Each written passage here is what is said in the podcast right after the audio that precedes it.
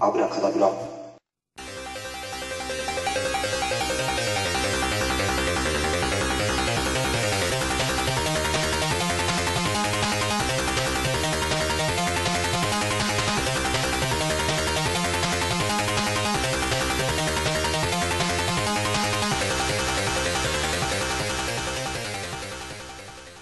はい手品趣味のミスターコウキですはい手紙を送るのが好きなどうも九太郎です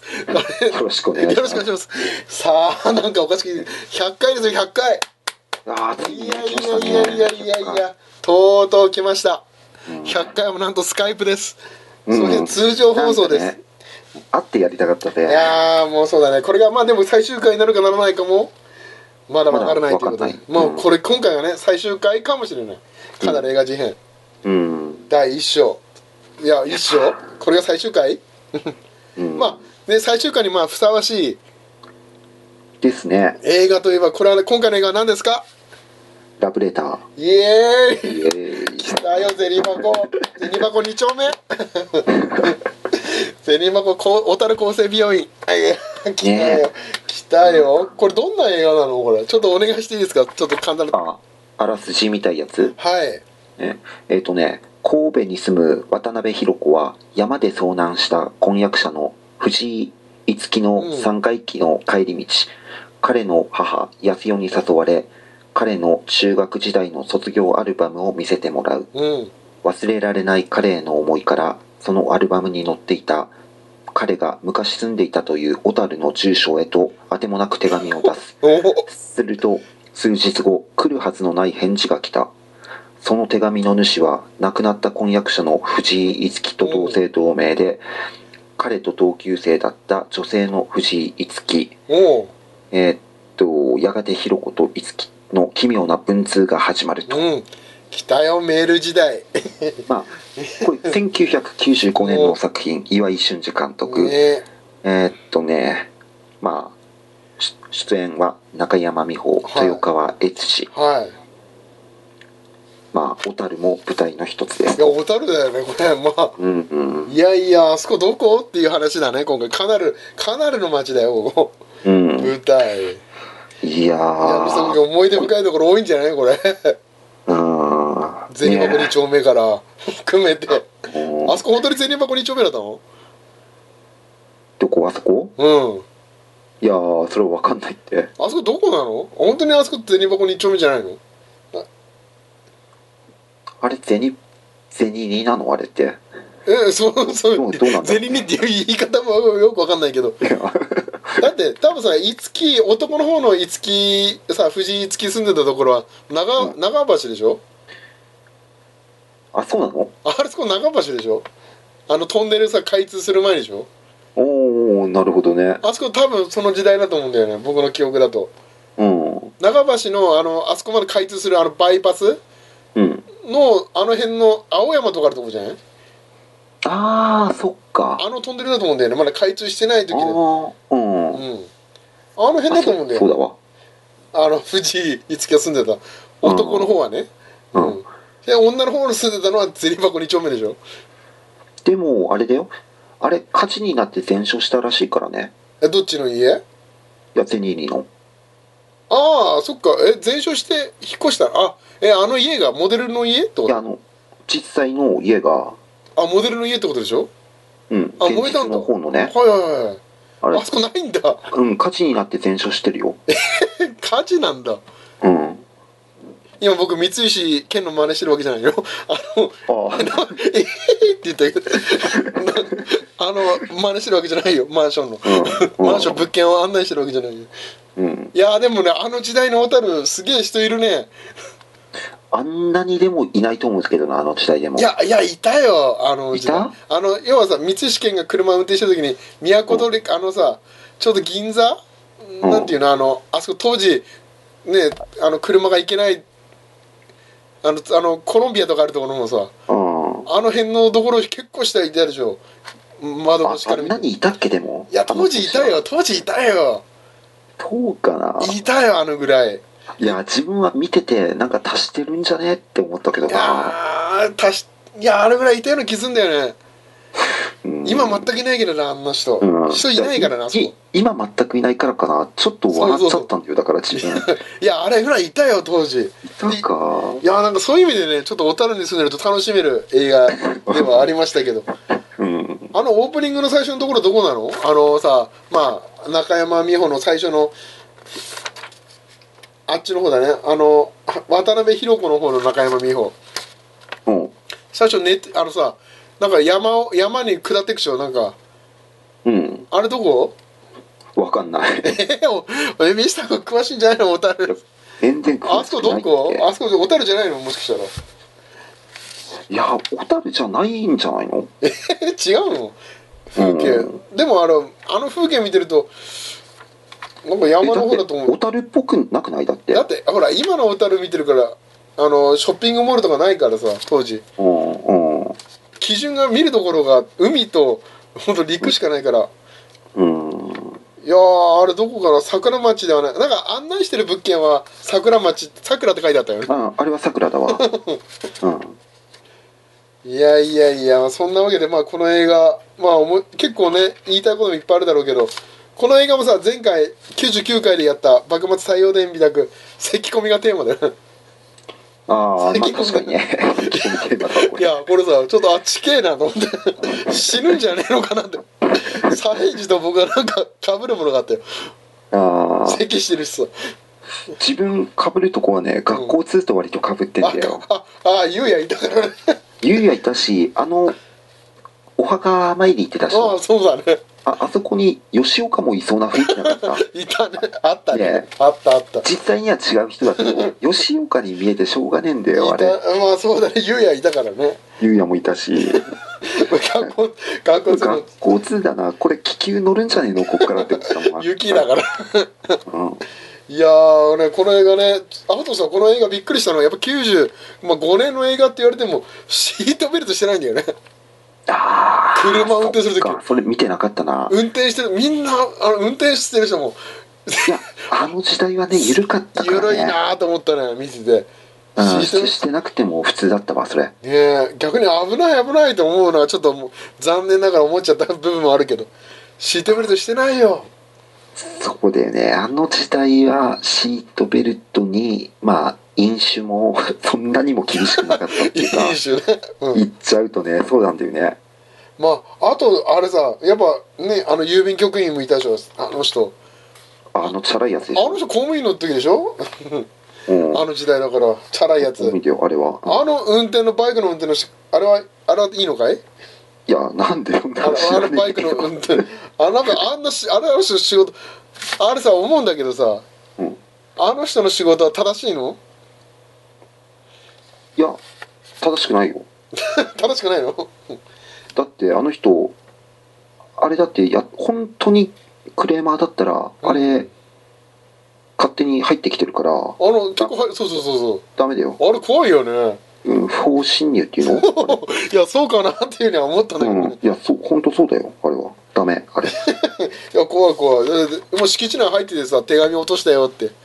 うんまあねあれはいいのかもしれないそのシーンぐらいはいいけどちょっとあれやりすぎだよねやりすぎあんなにしてしつこくしたらダメだもんまあね女性にねうんあとはもう豊悦だよねいい役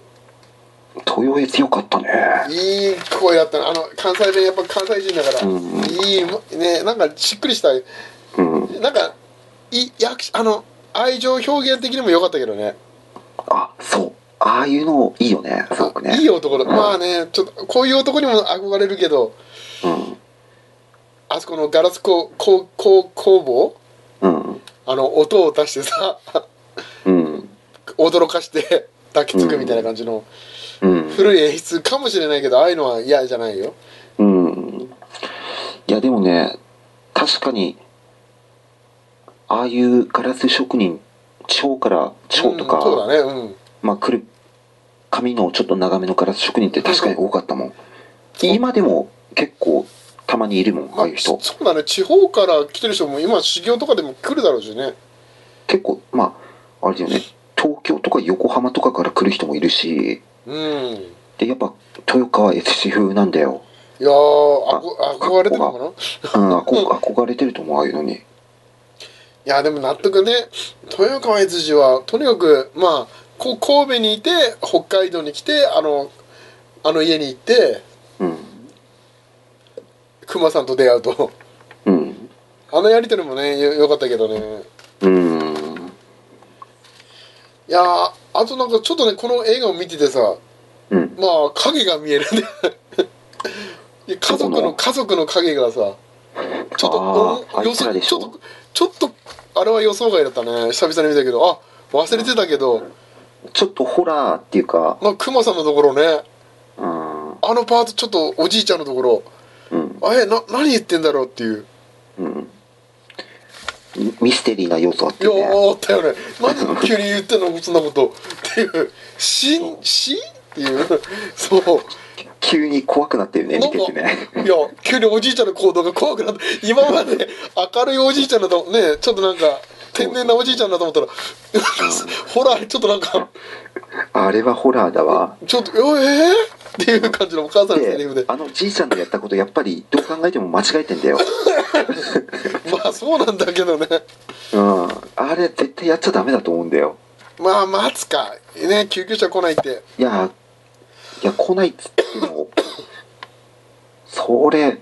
だからってあの状態の人を外に出まあす危ない危ない危ない絶対危ないよ、バねカいるかっていう話だよまあまあ何が起きるか分かんないからねこう自分怒ったもんねまあじじいこらってまあ、まあ、ミスタークミなら怒ってやめてよしてまあだ結局じ時間内にはつけたんだけどねつけたけどあのじじい一回ぶっ倒れたじゃ んそうだねついてくでるあれ起き上がれねえ可能性もあるしさ、まあ危ないよね友倒れにする可能性あるからねそうだってあんな状況でいくらねあったかい毛布とかいっぱいかけて、うんでも外に出してって危険だよなと思ったなあれまああれね除雪機入ってたからね すぐそこで出たらすぐ除雪機入ってたからねであのあのあーお母さんもそれ絶対石でも止めるべきだと思ったんだけいどやあまあなんとかねドラマだから あそこはねあっちに流れちゃってさしかもいやこれこれダメだって思ったもんだよねいやー銭箱2丁目からねあの厚生病院まで遠いよ随分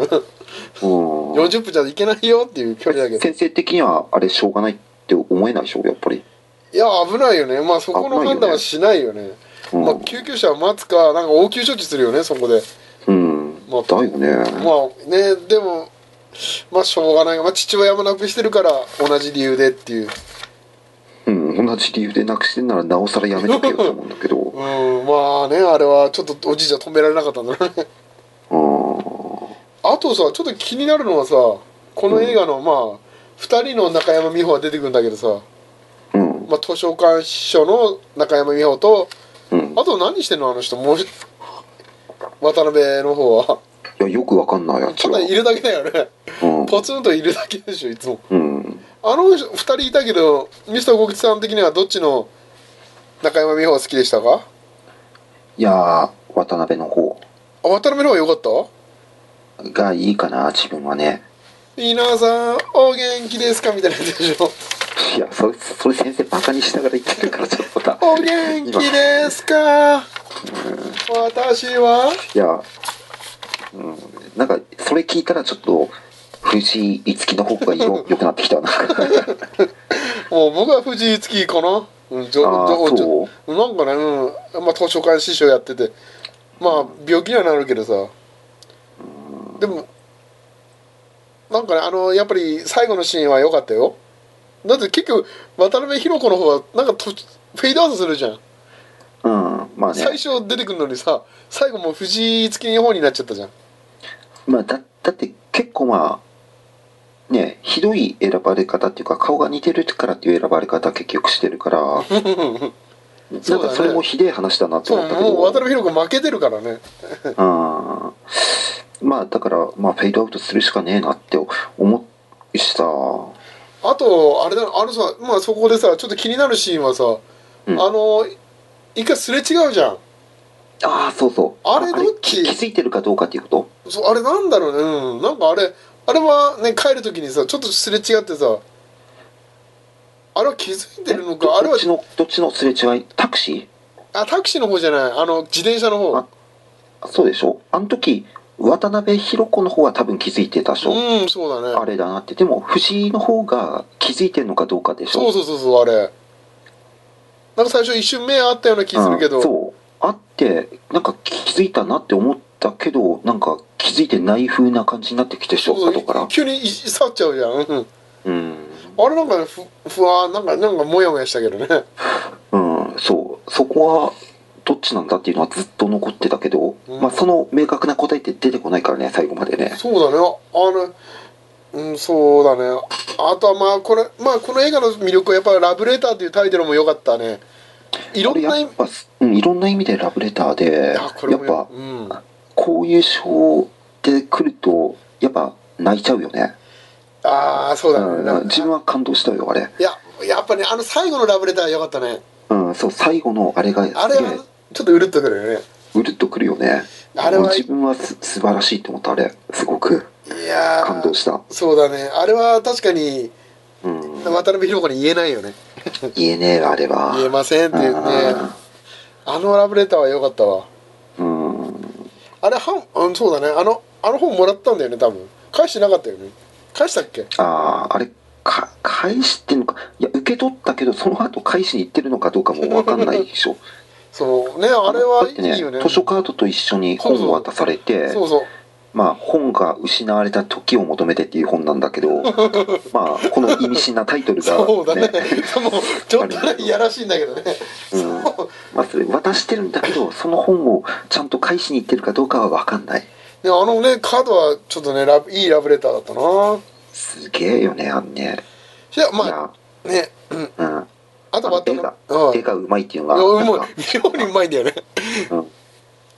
そうあれが妙にあの酒井あのあの人なんだっけ女の子酒井美紀赤さんいミキああよかったねちよかったわ似てな似てるか似てないかっていう中山美穂と、まうあんそこ言われるとなんか、まあでもうんでもまあにそこもちょっと微妙だけど自分的にはでも問題ないってで思もったいやよかったあと鈴木蘭蘭もよかったね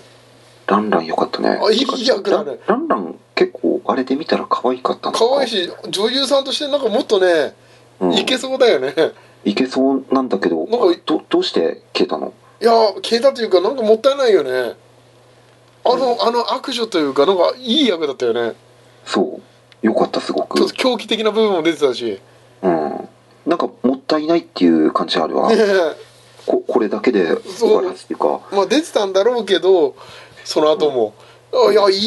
いすごい良かったよねあのちょねロングの髪もよか似合ってうたんし、似合ってると思うん、う、うん、いやすごいなぁと思うちょっとね良かったねもったいないね本当にね理由は分かんないけどいや普通に今見ても可愛いよね可愛かったよねううんん酒井美紀も可愛かったようん なその先生フォローしてる風な言い方やめて そうじゃああの過去編と現代編もちょっとねうまい作りねやり方だったねうんだね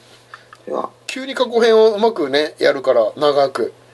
うん交互に見せてるんだけど過去編のあの急にちょっと長めに回して見せてくれるのもうん結構良かったねあの藤井藤井の物語が 藤井と藤井うのんそうだねただただ名前で混乱してくるっていうとこもあったな結ああ構おとまあおねだから名字と漢字が一緒っていうのがねなうんそうだねでこの漢字「いつき」って、うんこれでこれで「いつき」って読むっていうのがなんかなああでもいいんじゃない なんのか自分的に悠々白書しか思い出さねえんだよ そっちの一決つきかようんいやちいつきって自分そっちなんだよな結構ああい悠やま々あいいんじゃ悠な々いいや白書だねでもいやそれは確かによまあ我々世代だったらよぎるんじゃない頭、まうんあ、センスいって言われたらセンスになるし天水の時だよ ね天水の相方みたいやつでいやーよかったけどねあれは面白かったよねちょうまあ、でも時代的にもちょうどね悠々白書のそうちょ95う年どだこかのら頃だからそうだなんよか、うん、どどうしてもそっちのいつき勝っちゃうんだよな自分の中 でいイメージがいやーでも時代もねワープロだしねもうなんか良かったなあ,、うんあれこれさ全部メールだったらやっぱ台無しっていうのもんメメールだったら台無しっていうのもなんか表現されてたよね、うんそうだよねいやーなんかね本当ねこの時代まあこの時代に行きたいっていうことはないんだけどさうん結構さミスターコキの職場の近くでも2人喋ってたよねこれ中山美穂の図書市場の方でなんか近くの職場の近くの建物で喋ってなかったあ喋ってたわねあれびっくりしたけどああ喋ってああそこで喋るあいたんだっていうちょっとねたうんいや多分うん職場の近くもあるしちょっと離れたとこうろんも、あの図書館ってさあれどこうん文学館のこあの図書館ってとあんなおしゃれなあそあそこじゃないかな文学館じゃないと思うなあれあれどこあれどこいや小樽の図書館ではないでしょあんな感じおしゃれな感じ小樽の図書いや館あれこの映画のために図書館にしたんじゃまあないかなそうとそ思ううだけど、よねまああんあんなないえあうんる手宮の方にあるやつじゃないかなと思って、ええー、テミレの図書館なんかあるんだもう今ないのいや図書館じゃないよ本当の目的はまあこの映画のためにそういうセットにしたのかな え金魚本じゃなく てでしょ金魚全然そんな感じになってるか金魚本 もう図じゃねえ書館あるんですかもう本を物々交換してくれるの 5円で先生でしょそれあそこ5円なんで買い取り何でも5円なんでひでえわそ本れ2冊持ってったら1冊もらえるんだよね5円おー5円で売るより交換した方が得ってやつうんあの金魚本じゃないでしょうん手土産にあったんだそんな本屋さんてまあ手宮っていうか割と運河の運河の近くの方の手あ宮じゃあだけど今もあるあるってこといやもう今本本屋さんじゃないよ本来はあ何屋さんなのいや何屋さんっていうよりも記念館みたいな感じのとこあはいはいなんか手土産の方にあるよね記念館まて手宮の公園わかるあのああ噴水があったりあするはいはいわかりますわかりますああの向かいに、はいはいあの郵便関係の昔のああ指曲がだって昔あったよねあそこに会社があるんだよね、うんはい会社っていうか記念館はいはそこなんじゃないかなって思うんだよきいっへと、えそこにいろいろ本を持ってってやったのかなって思うけどうーんなるほどねまあ当時だったら多分当時郵便局もあの辺にあったよ多分あったっけそうだっ郵て便局ってあっちさん金魚本の近くにあったやついやいや違う違うあのねあの辺にあった噴水の方にマジであったっそけう僕その頃バイト行ってたもん全然思い出せないわまあそそこなんじゃないのそのまあ多分そうかも時代的には合ってるかもまあねいやうんーそっかうんあとまあねそっかなるほどねうんうんいやこの映画ね、まあ、とりあえずまあ小樽好きの人にとっては納得できるかは分かりませんが、まあ、住んでた身としては、まあ、この映画がね、まあ小樽をちょっと盛り上げてくれたのは事実だしね当時事実だね本当でミスター国的にはどうなの今、まあ、当時見なくて今見たらうん立場としたら、どこいがやどういうとなんかね懐かしい場所もあるだろうけどうんなんか思い出なんか深い場所とかあったいや思い出深い場所は特にないんだけど、うんあのアルバム見てたじゃんあ見てたあはいはいはいねあ住の所アルバムで住所が 住どこどこって書いてあバるラバラでしょあれじその住所を見るのが面白かったなあれバラあんな中学ないでしょいやないんだけいろどんななん住所かが混じってたよね。なんかね色ないうん、あっ5た丁目とか書いてあああ、るいんだろいけろ書いてどあった ね。い色ないに5丁目ねえんだけどなってい そううなんだ。あ、そういうことか。うんそういでうも見実方。際にあるとこまで清水町とかあ、清水町あったね。でバンチ調べてあってことはあそこら辺だなとかなんかねそういう楽しみあってよ いや、そっか、なるほどね。あれ見てね、あ、なんだよ。中学なのにあんなにぐちゃぐちゃしてないじゃん。ね、うん地方から集まんねえよというあつまん見ない方,、うん見方しちゃったけど絶対絶ね。対無理そんなうんいないね。でまああとまあどうなんだろうなっていうのはやっぱ同じクラスに同姓同名の漢字も同じ人を一緒にするかっていうこともあんだけどおお、も普通に考えればそれう、別混の乱すクるラスからにするね。じゃうんん、そうだね。 混乱クすラるスからね。きクラス決めるのなんてね、うんあれ教師たちだ学校で決めてんでしまょ、あまあ、そうだろうけうど。んじゃあ同じ人を紛らわしいのを入れるわけないし仮に入ったとしても、うん名前呼ぶときに「先生あんな驚き方しねえよな」っていうのもあ るでしょ絶対知ってるわけだから、あれね、あの変な事件あったよね。なんか、藤井が、うん、藤井樹って言ったら「はい」って2人言うんだけど先生もちょっと驚いた感じでさ、うんうん、そうだね。あれちょっとおかしいね。あれおかしいなと思って絶対知ってるはずなんだけどなっていうのがそしてなんかもう一個あったよなんか事件藤井なんか男の藤井だと思ったらあれなんか女の藤井だと思って呼んでたらなんか事件かなんかあってさ事件ってなんかなんかあったよねなんかあの藤井が怪我をしましたみたいななんかああの足事がね故の折時るやさつあの時にあの藤井の話をしたら「あれ?」ってなんでいるんだっていうやうつん あれもちょっとねいいっすもうもあれもうありえないよねうもうそこまで行くとな いよね入学してしばらく経ってもううんそこ調べるだろうっていうまあそういうね見方もそうそうそうあれしあれで驚いてるようじゃちょっとちょっと情報がねそう先生失格だなと思うし情報ちょっとちょっとね人間としてどうなんだろうって思うけどねね親御さんにどう伝えてんだよっていう話だよねそうそうそうそんなねうおっさんたちのまあね味方になりましたまあがでもまあまあこんなことはねまあいいんだけどまあでもこのね2人のまあ中山美穂は良かったよねよかったなんか見せ方がねうんいやーなんかね見てて混乱するかなと思ったけどいあんまり混乱もせずにしないねまあ髪型とかねなんかちょっとはっきり分けてるしそうそうそう見た目も、そっか火事になったかねうん、いやいやいやまあねそんなわけでじゃあそろそろ今回100回目なんでちょっとエンディングいきますかあはいわかりました、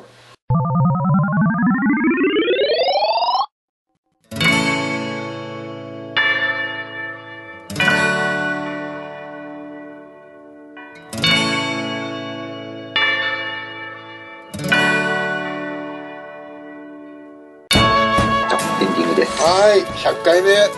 ンディング、はいそして最終回っていうかかあもってしなかもしれないねいやいやいやいや今まで100回ありがとうございましたどうもありがとうござい皆ましさたんご視聴ありがとうございましたはいまあねまあ今後我々もどうなるか分かりませんがうんまあ101回目ですよあるならあーあー101回目あるかどうかもまだわかんないからねまあねどうなっていくかねこの段階ではねうんまあ今のなんまあしてね、まあ、ちなみにまあ100回まあね振り返りとか何にもやんなかったけど、うん大丈夫ですかうんこのエンディングの中でいやとにかくいやよく100回も続けてきたなっていうのはあるしいやーまあそうだね我々としてはそうだけどもう他のラジオ番組ね渡辺さんも含めても,、ねもうすんごいバンバン上がってるからねと渡良地さんとかあんま攻めてるからねもう100なんてうーんこの現段階でねねといやーしたらまあこれ配信することちょっとね夕張に我々がいるかいないかっていうのもあるけどねうーんまあそれも含めてねどうなってるかはまあうんこの配信の後の話かなあるかなっていう感じかなねですねえうまあそんな感じでまあ今回ラブレターですがん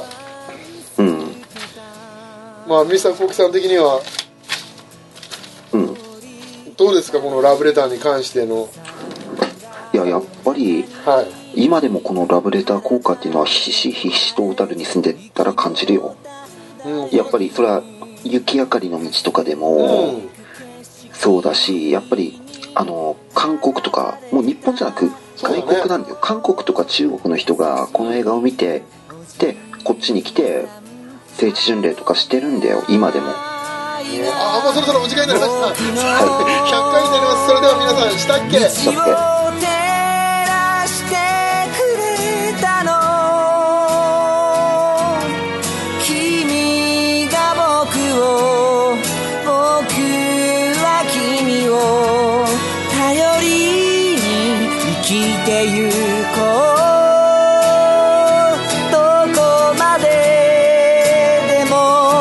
行ける世界の